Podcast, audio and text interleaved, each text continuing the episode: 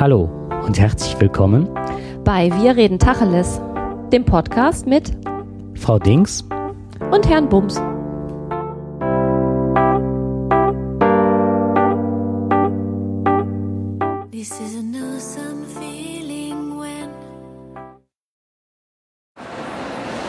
Ja, hallo zusammen. Hallo zusammen. Ja, wir melden uns heute von der Didacta. Eigentlich hatten wir ja vorgehabt, nicht zu podcasten, aber der Jakob war so geistesgegenwärtig, das Mikro mitzunehmen, und auf dem Weg zur Messe hatten wir so viele Ideen, was man mal so gucken könnte, dass wir gedacht haben, wir machen jetzt heute mal eine andere Sendung. Ja, genau. Und wir wollen euch gleich mal so ein bisschen hier unsere Eindrücke schildern und das, was wir hier so wahrnehmen. Genau, und außerdem werden wir mal ein Augenmerk darauf haben, was denn so die Genderpädagogik uns zu bieten hat oder was es hier überhaupt so Interessantes zum Thema Gleichberechtigung auf der Bildungsmesse für uns zur Verfügung stellen wird. Und ansonsten schauen wir mal. Ich bin auf jeden Fall gespannt und werde mein Lieblingsprodukt, wenn ich es denn gefunden habe, oder das, was mir ja am besten auf der Messe gefällt, werde ich euch daran teilhaben lassen. Ja, und was mich ganz neugierig gemacht hat, ich habe gesehen, dass die Bundeswehr hier vor Ort ist. Und hast du es auch schon gesehen, den Stand? Ja, habe ich. Ich habe es gestern in der Heute-Show gesehen. Ja, okay. Vielleicht gehen wir da gleich mal gucken. Genau. Ja.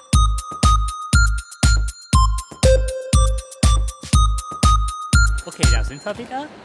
Ja, tolle Messe. Also ganz viel, was man sich so angucken kann, ganz viele Stände, die ganz belebt sind. Und ich bin froh, dass ich flache Schuhe angezogen habe, weil man doch ordentlich Strecke machen muss. Ja, und nicht nur Strecke, sondern auch, ich bin gerade so richtig geflasht von den Leuten, die hier so rumlaufen. Und ich habe manchmal das Gefühl, wie soll ich das in Worte fassen? Die Pädagogen sind schon ein Völkchen für sich. Und genau. Manchmal frage ich mich selber, ob ich da tatsächlich zugehöre. Und du? Ja, so ähnlich geht es mir auch. Außerdem haben wir etwas ganz Wichtiges für diese Messe vergessen. Das scheint die Messe der Rollkoffer zu sein. Also dieser Trend ist bis jetzt, glaube ich, an mir vorübergegangen. Aber alles, was irgendwie im Bildungssystem arbeitet, zieht einen Rollkoffer hinter sich her. Oder schiebt ihn neben sich. Die neuen Koffer, die werden alle geschoben. Ich habe jetzt mehrere Modelle studieren können. Stimmt nicht. Ich sehe gerade, es gibt auch Kisten, die man hinter sich herziehen kann, wo man seinen Rucksack drin unterbringen kann. Ja, ich weiß nicht, wo davon der Vorteil ist. Aber auf jeden Fall fehlt uns definitiv ein Rollkoffer. Ja, und ich finde, dass man die Leute wirklich einordnen kann oder zumindest den Versuch starten kann, an welcher Schulform unsere Kolleginnen alle arbeiten. Ja, manche sind auch tatsächlich thematisch organisiert. Die haben vorher noch passende T-Shirts sich drucken lassen, so wahrscheinlich, damit sie sich besser erkennen können. Und die haben einen farblichen Rollkoffer. Das war eben die Gruppe, glaube ich, 5 Damen, alle im hellblauen T-Shirt. So ist es, genau. Mit einem stilisierten Kind hinten drauf, glaube ich, war das. Ja, war bestimmt irgendwie Kita oder Kindergarten. Wir hören gerade auf zu sprechen, weil ein Alukoffer. Ein großer Alukoffer ist gerade an uns vorbeigezogen und auch ein Einkaufskorb auf Rollen. Also sowas, wie man schon mal in gut sortierten Rewe-Supermärkten findet, so Körbe, die man hinter sich herziehen kann, die gibt es auch, um da Sachen reinzutun und die man so mitnehmen kann. Allerdings kann nicht jeder mit so einem Koffer umgehen, wenn ich mir das so angucke. Manche schieben sich die auch selber immer gerne in die Hacken. Oder wir haben heute, ich habe dich zweimal retten müssen, glaube ich, ne? Ach so, ja. Also gerettet, du hast das schon gesehen, aber dich noch zur Seite gezogen, weil die damit auch queren. Und den Leuten einfach vor die Füße rennen, dass man da ständig drüber fällt. Also in der Zeit, wo wir jetzt hier reden, um das mal ganz klar zu machen, sind an uns insgesamt 13 Rollkoffer vorbeigezogen. Ja, ich habe gezählt. Okay. Allein 13, da hinten kommt der 14. Ja. ganz 15, Entschuldigung. Ganz modern sind natürlich die Kollegen der Gymnasien, die alle Jack Wolfskin-Jacken tragen. Also ich denke, das ist immer noch ein Markenzeichen. Und hier mit ihren Scootern durch die Gegend fahren, um von einem Stand zum anderen zu kommen. Naja. Ja, wir werden uns jetzt mal auf dem Weg zur Bundeswehr machen und fragen da mal nach, was denn die Gleichberechtigung der Frau in der Bundeswehr zu bieten hat. Ja. Also ich wiederhole nochmal die Frage. Als Frau würde mich interessieren, welche Chancen habe ich denn, wenn ich mich bei der Bundeswehr um eine Karriere bewerbe? Grundsätzlich die gleichen Chancen wie die Männer, beziehungsweise sogar teilweise bessere Chancen, weil gemäß der Gleichstellung ist es so, dass bei gleicher Leistung, Eignung und Befähigung der weibliche Bewerber, der weibliche Kandidat dem Mann vorzuziehen ist. Heißt also, im Grundsatz haben sie bessere Chancen als der männliche Bewerber. Woran liegt das? Das liegt einfach in dem geschuldet, dass der gesamte öffentliche Dienst diese Regelung übernommen hat im Rahmen des Gleichstellungsgesetzes. Ah, okay. Wissen Sie, wie das Verhältnis ist, Mann, Frau? Wie viele Bewerber bewerben sich jedes Jahr? Also das Bewerberverhältnis habe ich keine aktuellen Zahlen drüber. Ich weiß auch gar nicht, ob die so dezidiert ausgewertet werden. Wir haben im Augenblick einen Frauenanteil bei einer Truppenstärke von ca. 185.000 Soldaten von um die 11%. Ah, okay. Und die Zielvorgabe, die wir erreichen müssen, liegt in den nächsten Jahren bei 15%. Wobei man aber dazu sagen muss, es ist jetzt auf alle Verwendungen oder auf alle Arbeitsplätze im Bereich der Bundeswehr gesehen. Wenn wir jetzt speziell den Sanitätsdienst nehmen, den medizinischen Bereich, da haben wir einen Anteil von Frauen über 50%. Das ist so das, was klassisch früher ja auch schon der Bereich war, wo die Frauen in der Bundeswehr eher stark waren, ne? Das war halt dem geschuldet, dass seit 1975 die Bundeswehr für die Frauen geöffnet wurde. Allerdings damals nur im Sanitätsdienst und im Militärmusikdienst. Und seit dem Jahr 2001 sind alle Laufbahnen, also alle Werdegänge innerhalb der Bundeswehr und alle Arbeitsbereiche innerhalb der Bundeswehr für die Frauen geöffnet. Heißt auch der Dienst an der Waffe. Ja. Also, und dadurch ist es halt im Sanitätsdienst immer noch etwas stärker der Frauenanteil als in den anderen Truppenbereichen. Wir haben aber mittlerweile für alle Flugmuster, die es gibt, heißt Transportflugzeug, Jet und Hubschrauber, weibliche Pilotinnen. In vielen Führungsfunktionen sitzen Frauen innerhalb der Bundeswehr. Und ich glaube, das beste Beispiel ist unsere Verteidigungsministerin, die Frau von der Leyen. Ja, die hat natürlich da wahrscheinlich viel zu beigetragen. Nee, nicht viel zu beigetragen hat die nicht, aber das ist ja, wenn es im Verteidigungsministerium eine Frau gibt, dann ist die Akzeptanz wahrscheinlich eher groß.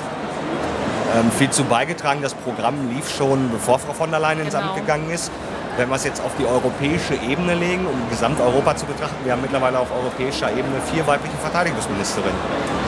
Es wird also immer mehr, dass Frauen auch in politischen Führungspositionen, wo man eigentlich klassischerweise eher einen Mann vermuten würde, die Führung übernehmen.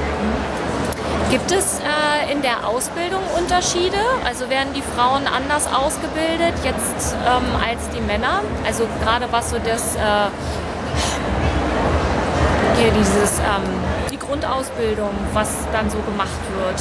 Nein. Gibt's nicht. Es sind die Voraussetzungen bzw. die Leistungsanforderungen sind für beide grundsätzlich gleich. Einzige Ausnahme ist das Deutsche Olympische Sportabzeichen, weil da auch im Zivilen der Leistungskatalog getrennt ist nach Jugend, Männer und Frauen. Es ist halt einfach dem geschuldet, durch den anatomischen Bau des weiblichen Körpers kann er in bestimmten Sportarten oder in bestimmten Sportbereichen nicht die Leistung eines männlichen Körpers bringen. Und das ist halt alles angepasst worden. Ansonsten sind die Leistungskriterien für Männer und Frauen gleich. Sei es der Leistungsmarsch, sei es die Schießleistung, sei es das Überwinden der Hindernisbahn, da sind die Leistungskriterien gleich. Okay. Also die Grundausbildung findet dann auch so statt, dass auch alle in der gleichen Kaserne sind. Ja. Und dann zum Beispiel also dann eine räumliche Trennung. Ja. Nicht nur, also dass sie jeweils einen eigenen Raum haben, sondern die Sanitärbereiche sind getrennt nach Männern und Frauen und die Unterkunftsbereiche, die sogenannte Stube, wie das Unterkunftszimmer im Militärsprachgebrauch heißt, sind dann auch getrennt nach Männern und Frauen.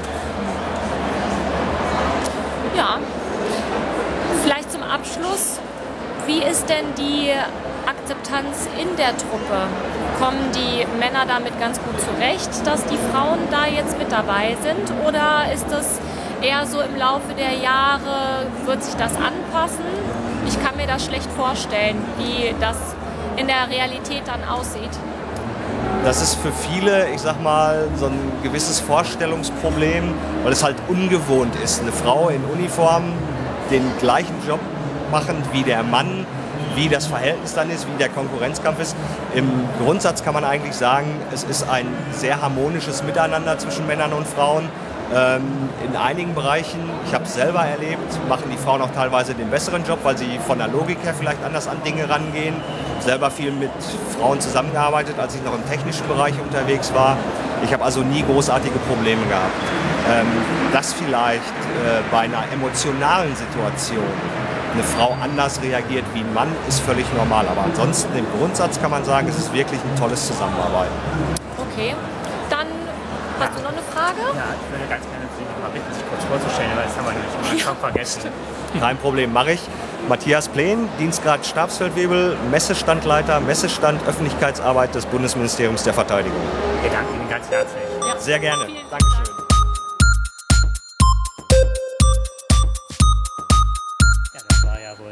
Fantastisches Interview. Wir haben zwar lange anstehen müssen. Ja, wir haben ein bisschen gewartet, weil die Bundeswehr da großen Andrang hatte.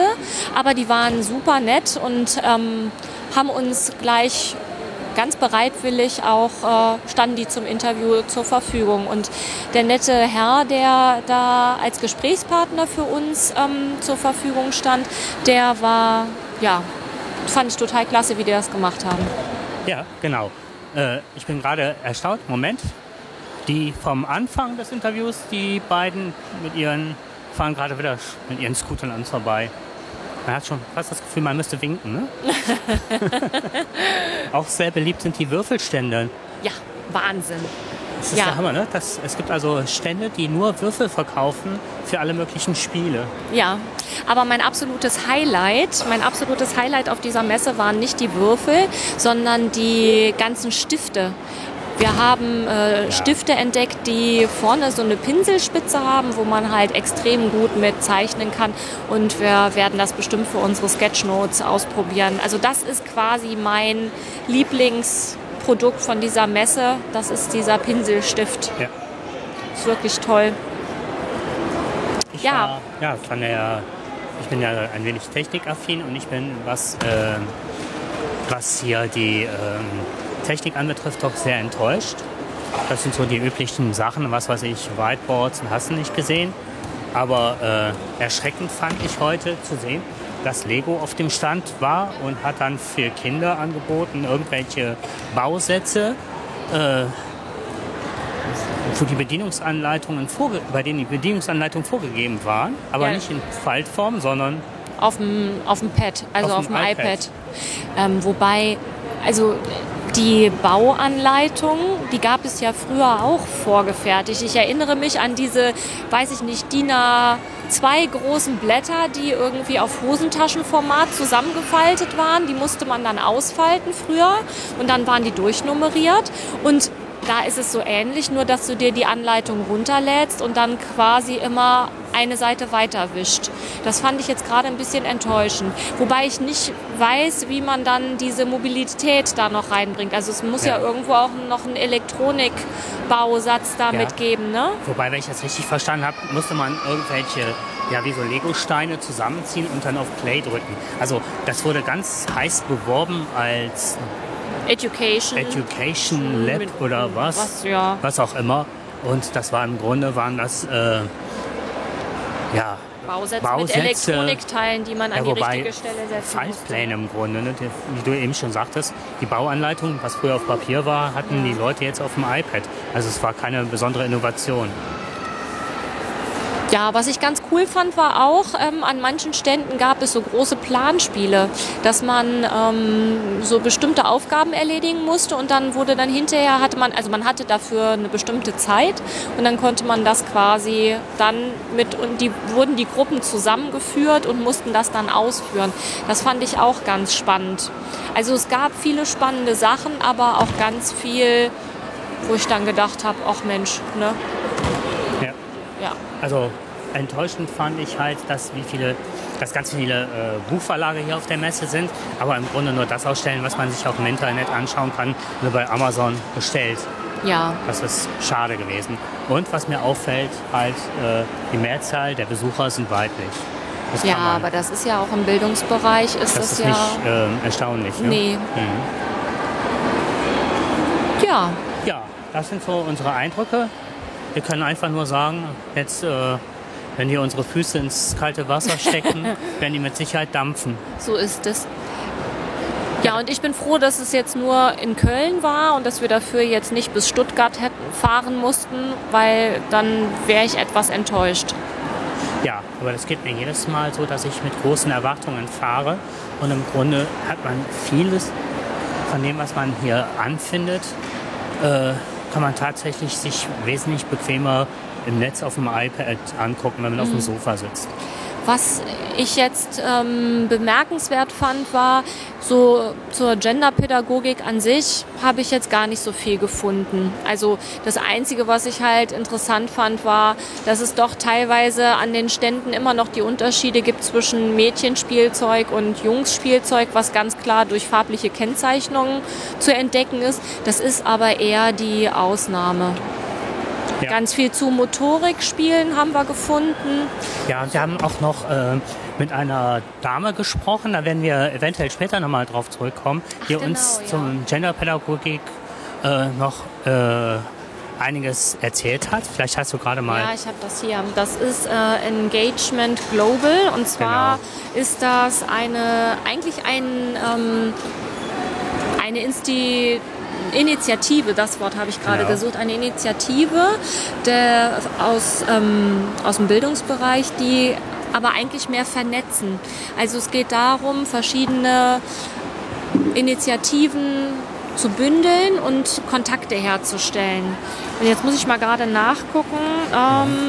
Wobei unsere Idee ist, wenn wir Ansprechpartner dazu finden, dass wir uns da mal an die Organisation wenden, da sehr, sehr viele Leute aus Entwicklungsländern zurückkehren und dann halt in dieser Vernetzung arbeiten, um ihr Wissen weiterzugeben, vielleicht an Menschen, die das auch machen wollen, beziehungsweise hier auch Netzwerke aufbauen wollen. Genau, das ist hier dieses Bildung trifft Entwicklung, Globalisierung zum Anfassen. Genau. So, und unterstützt wird das Ganze vom Land NRW, wobei die auch bundesweit tätig sind. Ja, wobei wir erfahren haben wohl, dass NRW mit zu den größten Trägern gehört. Und zwar ist das von der Bundeszentrale für... Bundesministerium für wirtschaftliche Zusammenarbeit und Entwicklung. Genau. Die werden halt ordentlich unterstützt. Wobei in Nordrhein-Westfalen ordentlich unterstützt. Deswegen das stimmt, sind wir hier wohl mit, haben wir die meisten Gruppen, ich glaube, was war es, 3000 oder so, allein in NRW. Die Einzelgruppen, die darunter zusammengefasst werden. Also ich habe im Kopf behalten, dass es 24 verschiedene Ansprechstationen gäbe, allein in Nordrhein-Westfalen, und dass man sich die zur Information einladen kann, um einen Überblick darüber zu bekommen, welche Initiativen zur Entwicklungspolitik gerade aktiv sind. Und die haben das nochmal unterschieden in mehrere Bereiche, und ein Bereich von mehreren war eben auch Gender. So, und da ist dann die Frage, oder das heißt die Frage, die Frau war sehr kooperativ und klar, die haben ja auch als Ziel, sich zu vernetzen, und ich denke, wenn man mit denen Kontakt aufnimmt, das wäre mal ganz spannend, die einzuladen, aber das werden wir dann mal sehen. Ja, auf jeden Fall werden wir uns bemühen. Genau. Gut. Ja, das sind unsere Eindrücke von der Messe, und nochmal von unserer Seite vielen Dank an den netten Herrn von der Bundeswehr, dass der bereitwillig so nett Auskunft gegeben hat und vor allen Dingen auch so spontan ohne Termin. Ja. Das fand ich schon klasse. Und uns noch in einen Nebenraum gelotst hat, einen Besprechungsraum, dass wir da wirklich eine störungsfreie Aufnahme hinbekamen. Das fand ich auch nochmal weitblickend.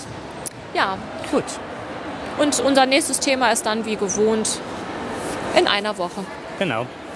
Dann wünschen wir euch Eine gute Zeit. Genau. Bis dann. Tschüss.